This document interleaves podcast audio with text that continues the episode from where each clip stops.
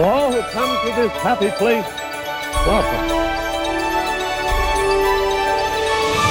Hello and welcome to the Kingswell Avenue podcast. I'm Paul Neuhaus. This is a show about the Walt Disney Company and what I like to call its four pillars the Disney Studios, Marvel Studios, Lucasfilm, and Pixar. On a weekly basis, I'll be looking at Disney in the news as well as taking a deep dive into a person, place, or thing which I believe had an impact on the company and its history. And I'll be doing all of this in, generally speaking, short episodes, so you can get a dose of Disney and get on with your life. Which brings us to the news. Last week, I started watching the new eight part Disney Plus documentary series, Marvel 616. If you haven't checked it out yet, 616 deals with the history and culture of Marvel Comics. Since the episodes are around an hour, I only covered parts 1 and 2. This week, let's do 3 and 4. Marvel employs creators from around the world. The third episode focuses on two artists from Spain.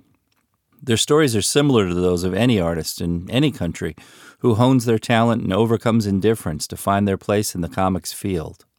The fact these two are from Europe doesn't overshadow the commonality they share with creators everywhere, which is a good thing here. Apart from all the subtitles, I'd say this is a great installment for kids with artistic ambition to watch and learn from. In addition to the stories being inspirational, we get to see chunks of Spain, which looks beautiful. We also get to see the technologies the artists use to create their art and to simulate the New York where most of the Marvel Universe is based from many thousands of miles away. Episode 4 is more of a mockumentary than a documentary, and for that reason, it doesn't really work. It follows comedian Paul Scheer as he uncovers some of Marvel's more obscure characters. That would have been fine, and in fact, I enjoyed that portion of the program. Unfortunately, the idea here is that Scheer finds a forgotten superhero team, an eco friendly group of cybernetically enhanced animals, and pitches a show built around them to Disney Plus. Of course, it's not a serious pitch, and the whole thing's played for laughs, laughs that mostly don't come. If they'd stuck with the idea of Scheer talking to writers and artists about ill advised creations from the past, they would have really had something. The bogus, let's make a show thing doesn't work, mostly because A, you never buy that it's real, and B, it's not funny. I'd call episode 4 missed opportunity. On a more somber note, according to USA Today, Disney plans to lay off 32,000 of its workers in the first half of 2021. In a statement to the Securities and Exchange Commission, the company said, Due to the current climate, including COVID 19 impacts and changing environment in which we are operating, the company has generated efficiencies in its staffing, including limiting hiring to critical business roles, furloughs, and reductions in force. Of course, the biggest roadblock here is that Disneyland remains closed. Current thinking puts wide distribution of the coronavirus vaccines in spring 2021. Hopefully, that will mitigate the layoffs. In any event, the park should reopen next year and it will need to staff up and staff up quickly. So things will get better. In related news, Gizmodo reported this week that Disney is planning on releasing more of the features it intended for theatrical distribution directly to Disney Plus. These include Cruella, Peter Pan and Wendy, and Pinocchio. Families with young children may feel differently, but I had no plans to see any of those films, so it doesn't really matter to me that they're going to television rather than theaters. When the company starts putting its Marvel and Star Wars films on the service without first dropping them in cinemas, you'll know there's no turning back. For the foreseeable future, I don't think that will happen. The next Star Wars movie is scheduled for 2023, and I don't believe that's a realistic target. There's been no announcement of what that movie will even be, and production hasn't begun. Meanwhile, there's one Marvel film in limbo, Black Widow, and they've already sat on it for six months. They're probably willing to go longer as no one knows what a Disney Plus release would do to the movie slated to come after it. Website Animation World Network has an interview with Paul Rudish, the producer and supervising director of The Wonderful World of Mickey Mouse, the show I mentioned last week. Of course, Rudish also made 96 Mickey cartoons for the Disney Channel between 2013 and 2018. Those shorts used the same art style as the new show, but were only three and a half minutes long, whereas the Wonderful World installments run about seven. I wondered in our last podcast what the release schedule was, and the AWN article answers that question. Disney Plus will drop two new episodes every Friday and plans to have a total of 20 done by sometime in 2021. Overall, the article is a puff piece, but I did learn one interesting thing. The shorts aren't scripted, they're storyboarded. This is the old school way of doing things and prevents what classic cartoon director Chuck Jones once called illustrated radio. The end product of such a process ends up being more visual and generally funnier.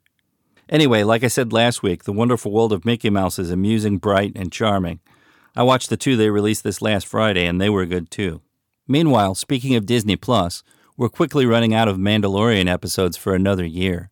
This week's fifth installment featured the long awaited appearance of former Jedi Ahsoka Tano as played by Rosario Dawson. Dawson embodied the fan favorite character quite well, and it was good to see the Force and lightsabers finally make their way into this little corner of the Star Wars galaxy. This episode was directed by Dave Filoni, which shouldn't surprise anyone who's familiar with Ahsoka's origins. Like Katee Sackhoff's Bo Katan from a couple of weeks ago, Ahsoka comes from animation, the Clone Wars and Rebels to be exact. Filoni was the man at the helm of both of those shows, much as Jon Favreau is the producer of The Mandalorian. As such, he was a gimme when it came to directing this story. Like Carl Weathers' installment from last week, I thought this one had some pacing problems. The battle scenes at the end were great, but the expositional interludes in the middle were a bit too static. Nevertheless, we learned Baby Yoda's backstory as well as his name. Spoiler alert, it's Grogu. I'll give this season one thing. Each episode drives the plot forward enough that you're left anticipating the next, and they're also dropping some nice old school lore. This week, Ahsoka name dropped Grand Admiral Thrawn, one of the bad guys from Rebels. As with Bo Katan's introduction, though, neither Tano's first appearance nor the Thrawn reference should be jarring to those who were unfamiliar. Neither were integral to the plot, and act merely as bonuses for those who track the animated storylines. Well, unfortunately, we're ending this week's news on a sad note. Actor David Prowse has died at the age of 85. James Earl Jones was, of course, the voice of the Sith Lord, but Prowse, a British actor and bodybuilder, was the man under the helmet. In addition to playing Vader, Prowse was Christopher Reeve's personal trainer for the original Superman. He will be missed. That's enough news for this week. Let's turn now to our deep dive. This time out, we're focusing on Pixar's convoluted early history. The plan at Pixar was always to produce computer generated animation. The road to that goal, however, was a winding one. I mentioned in a prior episode the company started, in 1979, as a division of Lucasfilm. That's not entirely true. In 1974, what would become Pixar began as a sort of think tank on the American East Coast. A tiny band of passionate computer scientists from the New York Institute of Technology came together as the Computer Graphics Lab. Over the course of several years, those early pioneers developed many of the bedrock techniques still in use in CGI today. There was only one problem the whole venture was doomed. At least at that time, computers were not powerful enough to keep up with the group's ambitions. Which brings me to a concept many of you may have heard of. Moore's Law, named after Intel co founder Gordon Moore, states that the number of transistors on a dense integrated circuit doubles about every two years. Basically, it's an observation about a historical trend. All it's saying is computers do and will get more powerful over time. This progression in technology both hindered the growth of Pixar and made its eventual successes possible. To put it more simply, for decades the eyes of the scientists were bigger than their stomachs. After sinking about $15 million into the computer graphics lab and nearly bankrupting the New York Institute of Technology, founder Alexander Schure was at the limits of what he could do. That's when, Again in 79, most of Schure's brain trust jumped ship for the West Coast, more specifically, the graphics group at Lucasfilm. In 1983, the scientists were augmented by their first artist, former Disney animator John Lasseter. Not too long after, a piece of hardware that came out of the group, a machine for image compositing, was named the Picture Maker. This morphed into Pixer, which morphed into Pixar. During their run at Lucasfilm, the group created, under Lasseter's direction, several proof of concept short films, as well as CGI sequences for the movies Star Trek II The Wrath of Khan and Young Sherlock Holmes. But Moore's Law continued to dog the group. Their work wasn't getting good enough, fast enough. More importantly, it wasn't progressing in a cost effective manner. The group decided their best way forward was to reorganize as a hardware company and sell imaging computers dubbed Pixar computers, to government agencies as well as scientific and medical firms. The only problem was no one wanted to take them over from George Lucas. No one, that is, until Apple co founder Steve Jobs entered the picture. One thing the histories are often vague on is the fact that Jobs bought and maintained Pixar as a hardware company. His goal was to sell computers, and he more or less tolerated Lasseter's experiments with animation as a marketing tool for the machines. Although it did help that Lasseter and a small group of artists within the company began generating income by animating television commercials. Jobs' blind spot with regards to Pixar's destiny continued until very late in the game. In fact, he was considering selling the company as late as 1995 when several New York film critics persuaded him the company's first feature, Toy Story, was about to become a huge hit. But we're getting ahead of ourselves slightly. Throughout the late 80s and early 90s, Pixar was forced to wrestle with Moore's Law, grinding its gears and biding its time. During that period, the company collaborated with Nolan Bushnell, the founder of both Atari and Chuck E. Cheese's Pizza Time Theater. They also created a digital ink and paint system for the Walt Disney Company.